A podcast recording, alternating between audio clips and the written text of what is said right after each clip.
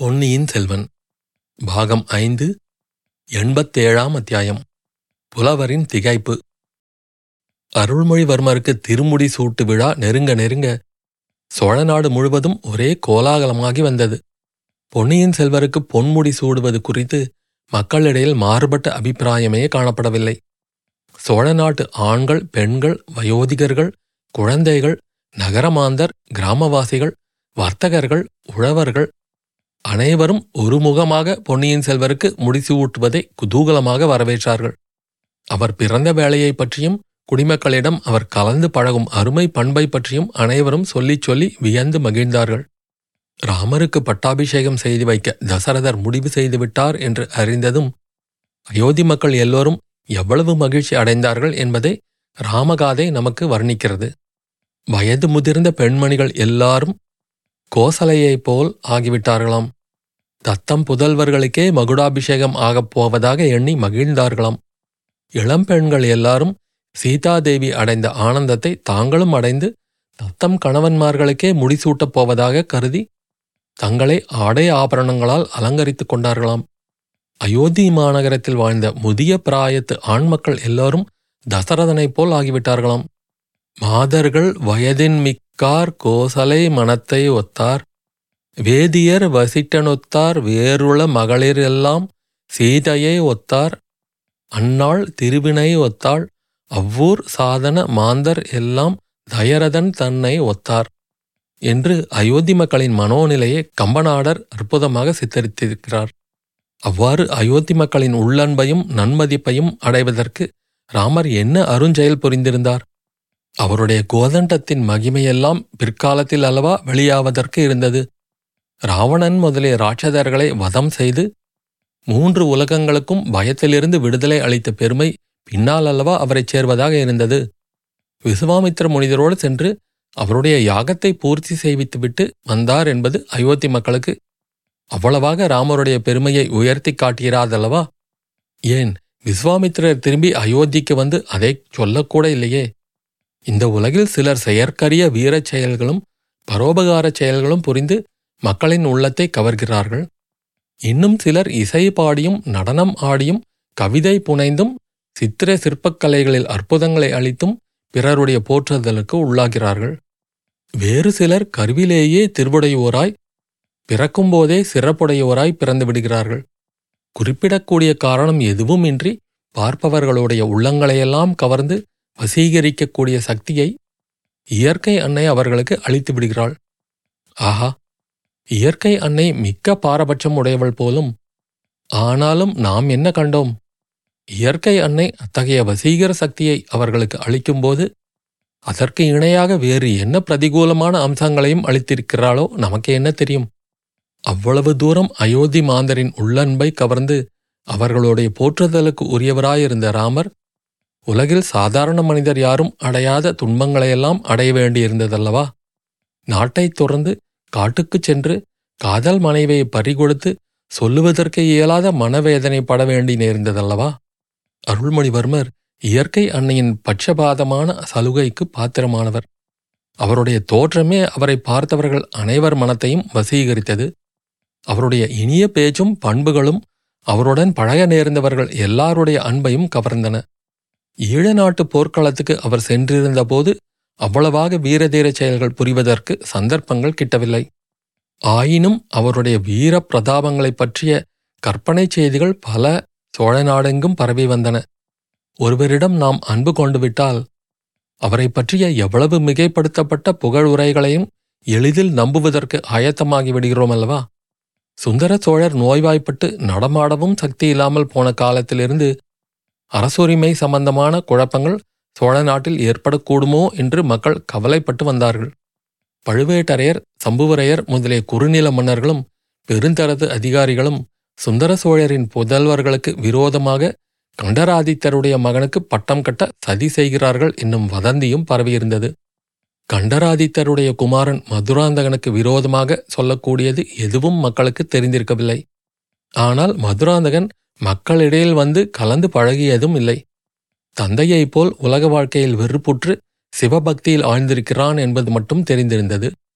விஜயாலய சோழர் காலத்திலிருந்து சோழராஜ்யம் விரிந்து பறந்து வந்ததையும் வர்த்தகம் செழித்து மக்களின் வாழ்க்கை உயர்ந்து வந்ததையும் சோழ சைன்யங்கள் வெற்றி கொண்ட நாடுகளிலிருந்து பலவித செல்வங்கள் சோழ நாட்டில் வந்து குவிந்து கொண்டிருந்ததையும் பார்த்து கழித்து பெருமிதம் அடைந்திருந்த மக்கள் சோழப் பேரரசு மேலும் மேலும் பல்கி பரவி தழைக்க வேண்டும் என்று விரும்பினார்கள். சிவபக்தியில் முழுக்க முழுக்க ஈடுபட்ட மதுராந்தகர் சிங்காதனம் ஏறினால் சோழராஜ்யத்தின் முன்னேற்றம் தொடர்ந்து நடைபெற முடியுமா என்று ஐயுற்றார்கள். அது மட்டுமின்றி மதுராந்தகர் பட்டத்துக்கு வந்தால் சிற்றரசர்கள் வைத்ததே சட்டமாயிருக்கும் என்று மக்கள் அஞ்சினார்கள். ஆதித்த கரிகாலரை பற்றி வீராதி வீரர் என்ற பெருமதிப்பு மக்களுக்கு இருந்தாலும் அவர் சிங்காதனம் ஏறுவது பற்றியும் அவ்வளவாக உற்சாகம் கொள்ள இடமில்லாமல் இருந்தது. ஆதித்த கரிகாலரிடம் மக்களை வசீகரிக்கும் இனிய சுபாவம் இல்லை. எல்லாருடனும் அவர் சரளமாக கலந்து பழகுவதில்லை. இதையன்றி கரிகாலரை பற்றி மர்மமான பல வதந்திகள் உலாவி வந்தன. அவர் ஏதோ பெரிய குற்றம் செய்துவிட்டார் என்றும் அவருடைய மனச்சாட்சியே அதற்காக அவரை வருத்திக் கொண்டிருக்கிறதென்றும் அதனாலே தந்தை சுந்தர சோழரின் அபிமானத்தை இழந்துவிட்டார் என்றும் வதந்திகள் பரவியிருந்தன. இன்னும் பலவிதமான கற்பனை கதைகளும் கட்டிவிடப்பட்டிருந்தன. ஆகையால் அவர் அகால மரணமடைந்த போது ஒரு மகாவீரனுக்குரிய மரியாதையை மக்கள் செலுத்தினாலும் அதிகமாக துக்கப்பட்டு கொண்டிருக்கவில்லை. வால் நட்சத்திரத்தின் பேரில் பழியை போட்டுவிட்டு ஒருவாறு மனதை சமாதானப்படுத்திக் கொண்டார்கள். பெரிய பழுவேட்டரையரின் மரணமும் அது நேர்ந்த விதமும் மக்களுடைய உள்ளத்தில் அவர் பேரில் புதியதொரு அபிமானத்தையும் மரியாதையையும் உண்டாக்கியிருந்தது. அந்த வீரக்கிழவர் முதுமை பிராயத்தில் மணந்து கொண்ட மாயமோகினி உண்மையில் பாண்டிய நாட்டு ஆபத்துதவிகளைச் சேர்ந்தவள் என்றும் அவளுடைய தூண்டுதலினாலேதான் பெரிய பழுவேட்டரையரின் மனம் கெட்டுப் போயிருந்ததென்றும் ஆதித்த கரிகாலரின் அகால மரணத்துக்கு பாண்டிய நாட்டு ஆபத்துதவிகளே காரணம் என்றும் உண்மையை அறிந்து கொண்டதும் பெரிய பழுவேட்டரையர் செய்த குற்றத்துக்கு பிராயச்சித்தமாக தம்மைத்தாமே மாய்த்து கொண்டார் என்றும் வதந்திகள் பரவிவிட்ட பிறகு ஜனங்கள் பெரிய பழுவேட்டரையரை குறித்து ஐயோ பாவம் என்று அனுதாபப்பட்டார்கள். அவர் இறப்பதற்கு முன்னால் மதுராந்தகருக்கு பட்டம் கட்டும் எண்ணத்தை விட்டுவிடுங்கள். பொன்னியின் செல்வருக்கே முடிசூட்டுங்கள் என்று மற்ற குறுநில மன்னர்களுக்கு கட்டளையிட்டுவிட்டு சென்றார் என்பதும் அவரிடம் மக்களின் மரியாதையை அதிகப்படுத்தியது. மக்களின் மனத்தில் உள்ள விருப்பம் நிறைவேறுவதற்கு ஒரு பெரிய தடங்களை நிவர்த்தி செய்துவிட்டல்லவா அந்த மாபெரும் வீரக்கிழவர் உயிரை நீத்தார். அவருடைய நினைவு வாழ்க அவருடைய குலம் வாழ்க. இவ்வாறு ஜனங்கள் நன்றி உணர்ச்சியுடன் அவரை பற்றி புகழ்ந்து பேசினார்கள். மதுராந்தக தேவர் விஷயத்தில் ஆள்மாறாட்டம் நடந்திருக்கிறது என்னும் விவரம் பொதுமக்களில் யாருக்குமே தெரிந்திருக்கவில்லை. அரச குடும்பத்தினரையும் அவர்களுடன் நெருங்கிய தொடர்பு கொண்டவர்களையும் தவிர வேறு யாருக்கும் அந்த செய்தி தெரியாது. பழைய மதுராந்தகர் பெரும்பாலும் அரண்மனைக்குள்ளேயே பொழுதை கழித்தார். மிக அபூர்வமாகவே வெளிப்புறப்பட்டார். அந்த சந்தர்ப்பங்களிலும் அவர் பொதுமக்களுடன் கலந்து பழகுவதில்லை. அவருக்கு முடிசூட்டும் பேச்சு நடந்து கொண்டிருந்த போது மூடு பல்லக்கில் வைத்து அவரை அழைத்துக் கொண்டு போவது வழக்கமாயிருந்தது. அவருடைய அங்க அடையாளங்களை கூர்ந்து கவனிக்க பொது ஜனங்களுக்கு சந்தர்ப்பம் ஏற்படவில்லை. ஆகையால் பழைய மதுராந்தகர் போய் புதிய மதுராந்தகர் வந்துள்ள விவரமே மிக பெரும்பாலான மக்களுக்கு தெரியாமல் இருந்தது. ஆதலின் திருவையாற்றில் நடந்த திருவாதிரை திருவிழாவில் புதிய மதுராந்தகரை பார்த்தவர்கள் எவரும் ஆழ்வேற்றுமை எதுவும் இருப்பதாக அறியவில்லை. அவர் மனைவி பூங்குழலி மட்டும் சிலருடைய கவனத்தை கவர்ந்தாள். அந்த பெண் சின்ன பழுவேட்டரையருடைய மகள் என்று சிலர் கூறியதை மற்றும் சிலர் மறுத்துரைத்தார்கள். கடலில் படகு செலுத்தி வந்த ஓடக்கார பெண் இவள் என்றும் மதுராந்தகர் சமீபத்தில் இவளை மணந்து கொண்டார் என்றும் சொன்னார்கள். அரச குடும்பத்தினரும் குறுநில மன்னர்களும் பலதார மனம் செய்து கொள்வது அந்நாளில் சாதாரணமாக இருந்தபடியால் யாரும் அதை பற்றி வியப்பு அடையவில்லை. சிற்றரசர்கள் பலர் தூண்டியும் மதுராந்தகத்தேவர் தமக்கு பட்டம் வேண்டாம் என்று சொல்லிவிட்டார் என்னும் வதந்தி மக்களுக்கு பொதுவாகவே அவரிடம் மரியாதையை உண்டு பண்ணியிருந்தது. சிவபக்தியில் திளைத்து பரவச நிலையை அடைந்திருந்த அவருடைய தோற்றமும் அந்த மரியாதையை வளர்த்தது. ஓடக்கார பெண்ணாகிய பூங்குழலியை முன்னிட்டே மதுராந்தகர் சோழ சிங்காதனத்தை விரும்பவில்லை. என்ற பேச்சு இன்னும் பலருடைய அபிமானத்தை அவர் கவர்ந்து கொள்ள காரணமாயிருந்தது. பொன்னியின் செல்வருக்கு பட்டாபிஷேகம் நடந்ததும் மதுராந்தகத்தேவருக்கு ஏதேனும் பெரிய பதவி அளிப்பார் என்றும் பேசிக் கொண்டார்கள் முடிசூட்டு விழாவுக்கு இரண்டு தினங்களுக்கு முன்னாலிருந்து சோழ நாட்டின் நானா திசைகளிலிருந்தும் ஜனங்கள் தஞ்சையை நோக்கி வரத் தொடங்கிவிட்டார்கள். தஞ்சை கோட்டைக்கு வெளியே ஒரே ஜன சமுத்திரமாக காட்சியளித்தது. கோட்டையின் வாசற்கதவுகள் திறந்து விடப்பட்டன கோட்டைக்குள் போவதற்கும் வெளியே வருவதற்கும் முன்னம் இருந்த கட்டுப்பாடுகள் நீக்கப்பட்டன. முடிசூட்டு நாளை தள்ளி வைத்துக் கொண்டால் சமாளிக்க முடியாத கூட்டம் சேர்ந்துவிடும் என்றுதான் தை பிறந்தவுடனே நாள் குறிப்பிட்டிருந்தார்கள். இன்னும் ஜனங்களுடைய சௌகரியத்துக்காக வேறு பல ஏற்பாடுகளும் செய்திருந்தார்கள். கொடும்பாளூர் வேளார் தம்முடன் அழைத்து கொண்டு வந்திருந்த மாபெரும் தென் திசை படையில் மிகப்பெரிய பகுதியை பொன்னியின் செல்வர் கட்டளையின் பேரில் திருப்பி அனுப்பிவிட்டார். தம்முடன் ஆயிரம் வீரர்களை மட்டுமே வைத்துக் கொண்டிருந்தார். அவ்விதமே பழுவேட்டரையர் கட்சியைச் சேர்ந்த சிற்றரசர்கள் குடந்தைக்கு அருகில் கொண்டு வந்து நிறுத்தியிருந்த வீரர்களும் திருப்பி அவரவர்களுடைய இடத்துக்கு அனுப்பப்பட்டார்கள். சின்ன பழுவேட்டரையர் கோட்டை பாதுகாப்புக்காக வழக்கமாக வைத்திருந்த வீரர்கள் மட்டுமே இப்பொழுது இருந்தார்கள். பழுவூர் வீரர்களும் கொடும்பாளூர் வீரர்களும் வேளக்காரப்படை வீரர்களும் தங்களுடைய பகை மார்ச்சரியங்களையெல்லாம் மறந்து ஒருவரை ஒருவர் கட்டித் தழுவிக் கொள்ளவும் கேலி செய்வதும் கூத்தாடி குதூகலிப்பதுமாக இருந்தார்கள். முடிசூட்டு விழாவை பார்ப்பதற்கு திரள் திரளாக வந்து குவிந்த வண்ணம் இருந்த மக்களுக்கு அவர்கள் கூடிய வரையில் உதவியாக இருந்தார்கள். சில சமயம் வேடிக்கைக்காக வானர சேஷ்டைகளில் அவ்வீரர்கள் ஈடுபட்ட போதிலும் ஜனங்கள் அவற்றை பொருட்படுத்தவில்லை. தஞ்சை கோட்டைக்கு உட்புறமும் புறநகரமும் தேவேந்திரனின் அமராவதி நகரத்தைப் போல் அலங்கரிக்கப்பட்டு விளங்கின. நகரில் உள்ள ஒவ்வொரு வீட்டுக்கும் வெளியூரிலிருந்து விருந்தாளிகள் வந்து குவிந்த வண்ணம் இருந்தார்கள். கடைசியாக மகுடாபிஷேகத்துக்கு குறிப்பிட்ட தினத்தன்று சூரியன் உதயமாயிற்று. உதிக்கும் போதே பனித்திரளை போக்கிக் கொண்டு பொற்கிரணங்களை பரப்பிக்கொண்டு தேஜாமயமாக உதித்த சூரியனை பார்த்த மாந்தர் அனைவரும் இன்றைக்கு பொன்னியின் செல்வருக்கு மகுடாபிஷேகம் அல்லவா? ஆகையால் சூரியனும் பொன்னொளி வீசி திகழ்கிறான் என்று கூறி மகிழ்ந்தார்கள். மகுடாபிஷேகத்துக்குரிய வேலை வருவதற்கு வெகுநேரம் முன்னதாகவே பட்டாபிஷேக மண்டபத்தின் வாசலில் ஜனத்திரள் சேர ஆரம்பித்து விட்டது. மண்டபத்துக்குள்ளே பொதுமக்கள் அனைவரும் இடம்பெறுதல் இயலாத காரியமல்லவா? முடிசூட்டு வைபவம் நடந்த பிறகு பொன்னியின் செல்வர் மண்டபத்திலிருந்து வெளியில் வந்து பட்டத்து யானை மீதேறி வீதி வலம் தொடங்கும் போதுதான் மக்கள் அனைவரும் அவரை கண்டு மகிழ முடியும். அதற்காக நேரம் கழித்து வர முடியுமா என்ன? முன்னதாக வந்தால் பொன்னியின் செல்வர் பொன்மகுடம் சூடிக்கொண்டு வெளிவரும்போதே அவரை பார்க்கலாமே. மகுடாபிஷேக மண்டபத்துக்குள் அரண்மனையைச் சேர்ந்தவர்கள் வருவதற்கு தனியான பின்புற பாதை இருந்தது. அதன் வழியாக சுந்தர சோழரும் வானமாதேவியும் அவர்களைத் தொடர்ந்து செம்பியன் மாதேவி மதுராந்தகர் பூங்குழலி குந்தவை பிராட்டி வானதி ஆகியவர்களும் வந்து சேர்ந்தார்கள்.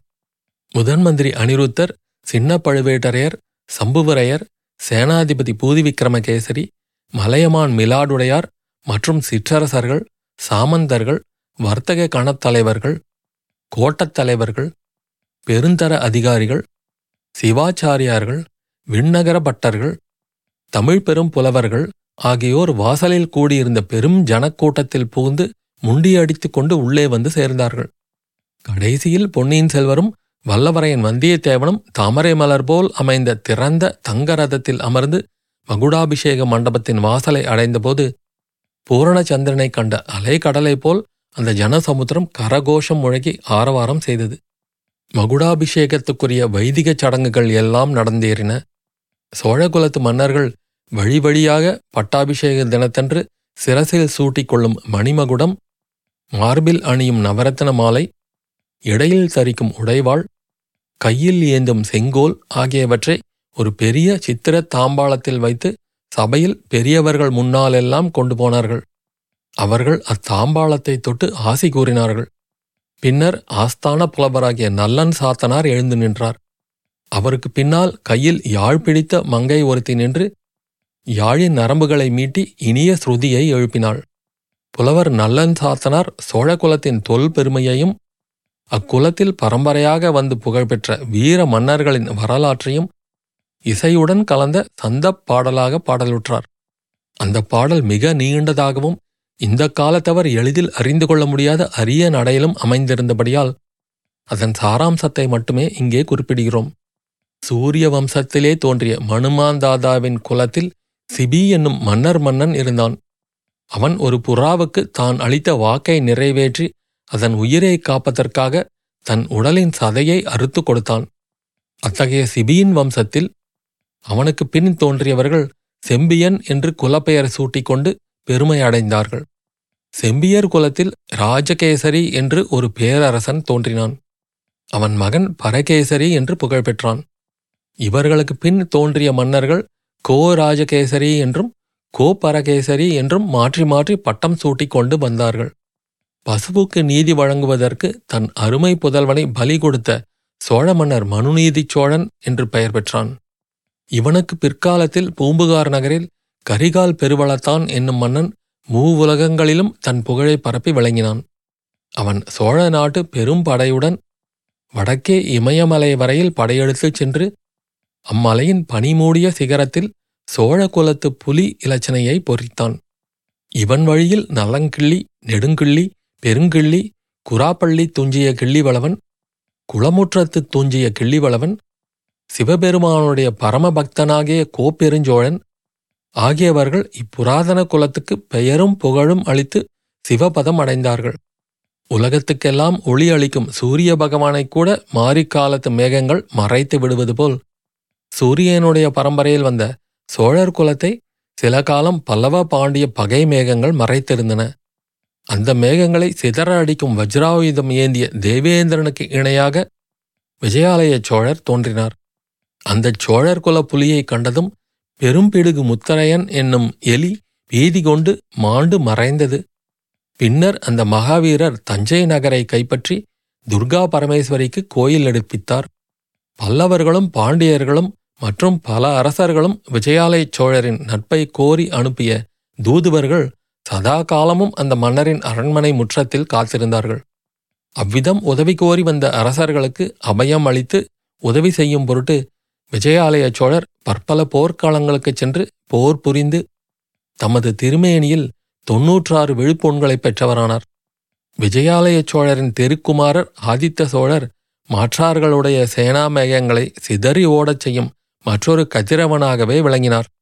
திருப்புறம்பியம் போர்க்களத்தில் பல்லவன் அபராஜிதன் பாண்டியனால் முறியடிக்கப்படும் தருவாயில் இருந்தபோது ஆதித்த சோழர் முயற்கூட்டத்தில் புலி புகுவதைப் போல் புகுந்து பாண்டிய சைன்யத்தை சின்னாபின்னம் செய்தார்.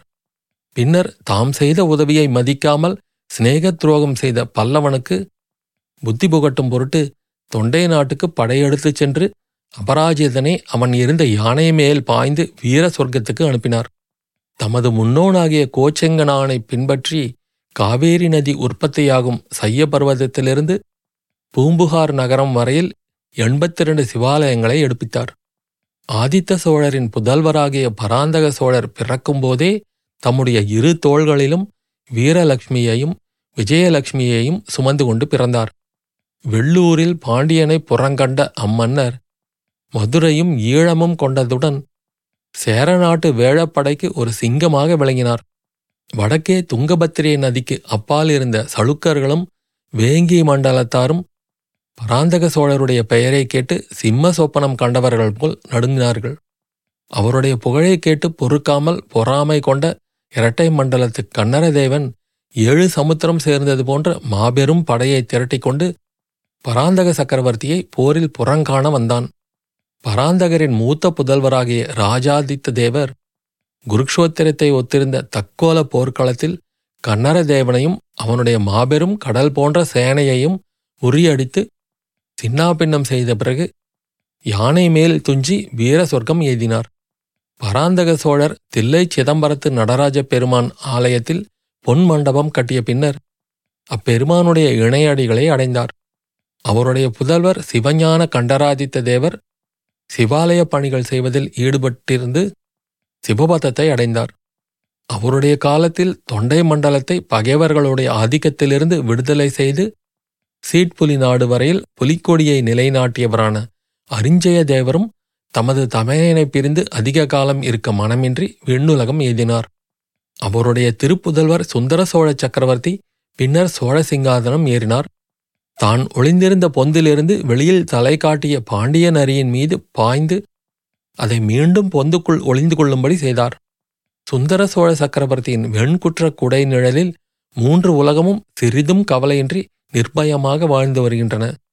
இவ்வாறு ஆயிரம் ஆயிரம் ஆண்டுகளாக வீரப்புகழ் பெற்று விளங்கும் குலத்தில் வந்த பொன்னியின் செல்வரை எம்மொழிகளால் யாம் போற்ற முடியும்? அவருடைய புகழைச் சொல்வதற்கு கலைமகளே பிறந்து வந்தால் ஒருவேளை சாத்தியமாக கூடும். எம்மை போன்ற மிகச் சாதாரண புலவர்களால் இயம்பத் தரமன்று. இவ்விதம் நல்லன் சாத்தனார் சோழகுல பெருமையை பாடி முடித்தார். அவருக்கு பிறகு வடமொழி புலவர்களும் புத்த பிக்ஷுக்களும் சிவாச்சாரியர்களும் வைஷ்ணவ ஆச்சாரியார்களும் வாழ்த்து கூறுவதற்கு காத்திருந்தார்கள். இவர்களை எப்படி சுருக்கமாக முடிக்கச் செய்வது என்பது பட்டாபிஷேக முகூர்த்தம் வைத்திருப்பவர்களுக்கு பெரும் கவலையாக போய்விட்டது. அப்படி கவலைப்பட்டவர்களில் சின்ன பழுவேட்டரையரும் ஒருவர். அவர் தமது கரத்தினால் சோழர் குலத்து புராதன கிரீடத்தை எடுத்து பொன்னியின் செல்வரின் சிரசில் சூடுவதற்கு ஆயத்தமாயிருந்தார். புலவர்களையும் பண்டிதர்களையும் எப்படி விரைவில் பாடி முடிக்கச் செய்வது என்று எண்ணி சுற்றுமுற்றும் பார்த்த சின்ன பழுவேட்டரையரின் சமீபத்தில் புதிய ஆள் ஒருவன் திடுதிப்பென்று வந்தான். தெரு வீதியில் மொய்த்து நின்று கொண்டிருந்த அவ்வளவு ஜனக்கூட்டத்தாரையும் தாண்டி அவன் எப்படி ஆஸ்தான மண்டபத்துக்கு வந்தான் என்பது பலருக்கும் வியப்பு அளித்தது. ஆனால் வந்தியத்தேவனுக்கு அது வியப்பு அளிக்கவில்லை. மாறுவேடம் பூண்டிருந்தவன் ஆழ்வார்க்கடியானந்தான் என்பதை அறிந்திருந்த வந்தியத்தேவன் பொன்னியின் செல்வரை நோக்கினான். அவரும் அந்த சமிக்ஞையை தெரிந்து கொண்டவராக தோன்றினார். சின்ன பழுவேட்டரையரின் காதில் ஆழ்வார்க்கடியான் என்ன ரகசிய செய்தியை சொன்னானோ தெரியாது. உடனே அவருடைய முகத்தில் பெரும் கவலையும் கலக்கமும் குடிகொண்டன. ஒரு கணம் தயங்கி நின்றுவிட்டு அவனை அழைத்து கொண்டு அச்சபா மண்டபத்தில் அதிக கூட்டமில்லாத ஒரு பக்கத்துக்கு சென்றார். இதை கவனித்தார் பொன்னியின் செல்வர். நல்லன் சாத்தனார் சோழர் குல பெருமையை கூறி வந்தபோதெல்லாம் கைகூப்பி நின்று வணக்கத்துடன் கேட்டுக்கொண்டு வந்தவர் இப்போது அந்த புலவரை நோக்கி ஐயா புலவரே இத்தனை நேரமும் தாங்கள் கூறி வந்த புகழெல்லாம் என் முன்னோரை பற்றியவை அல்லவா? இந்த புராதன பெருமை வாய்ந்த சிங்காதனத்தில் அமர்ந்து மணிமகுடம் சூட்டிக்கொள்வதற்கு தகுதியுள்ளவனாக நான் என்ன காரியம் செய்திருக்கிறேன்? அதை பற்றி கூறுவதற்கு கலைமகள் இங்கே இப்போது பிரசன்னமாவது சாத்தியமில்லையாதலால் தங்களால் இயன்ற வரையில் சற்று எடுத்து இயம்பலாமே என்றார். புலவர் திகைத்து நின்றதை பார்த்த பொன்னியின் செல்வர் ஐயா தாங்கள் திகைத்து நிற்பது இயல்பே. தங்கள் பேரில் குற்றமில்லை. அவ்வாறு என்னுடைய புகழை பாட்டில் அமைத்து பாடும்படியாக நான் இன்னமும் ஒரு காரியமும் செய்யவில்லை. இன்றுதான் தொடங்கப் போகிறேன் என்றார். அத்தியாயம் முடிவு.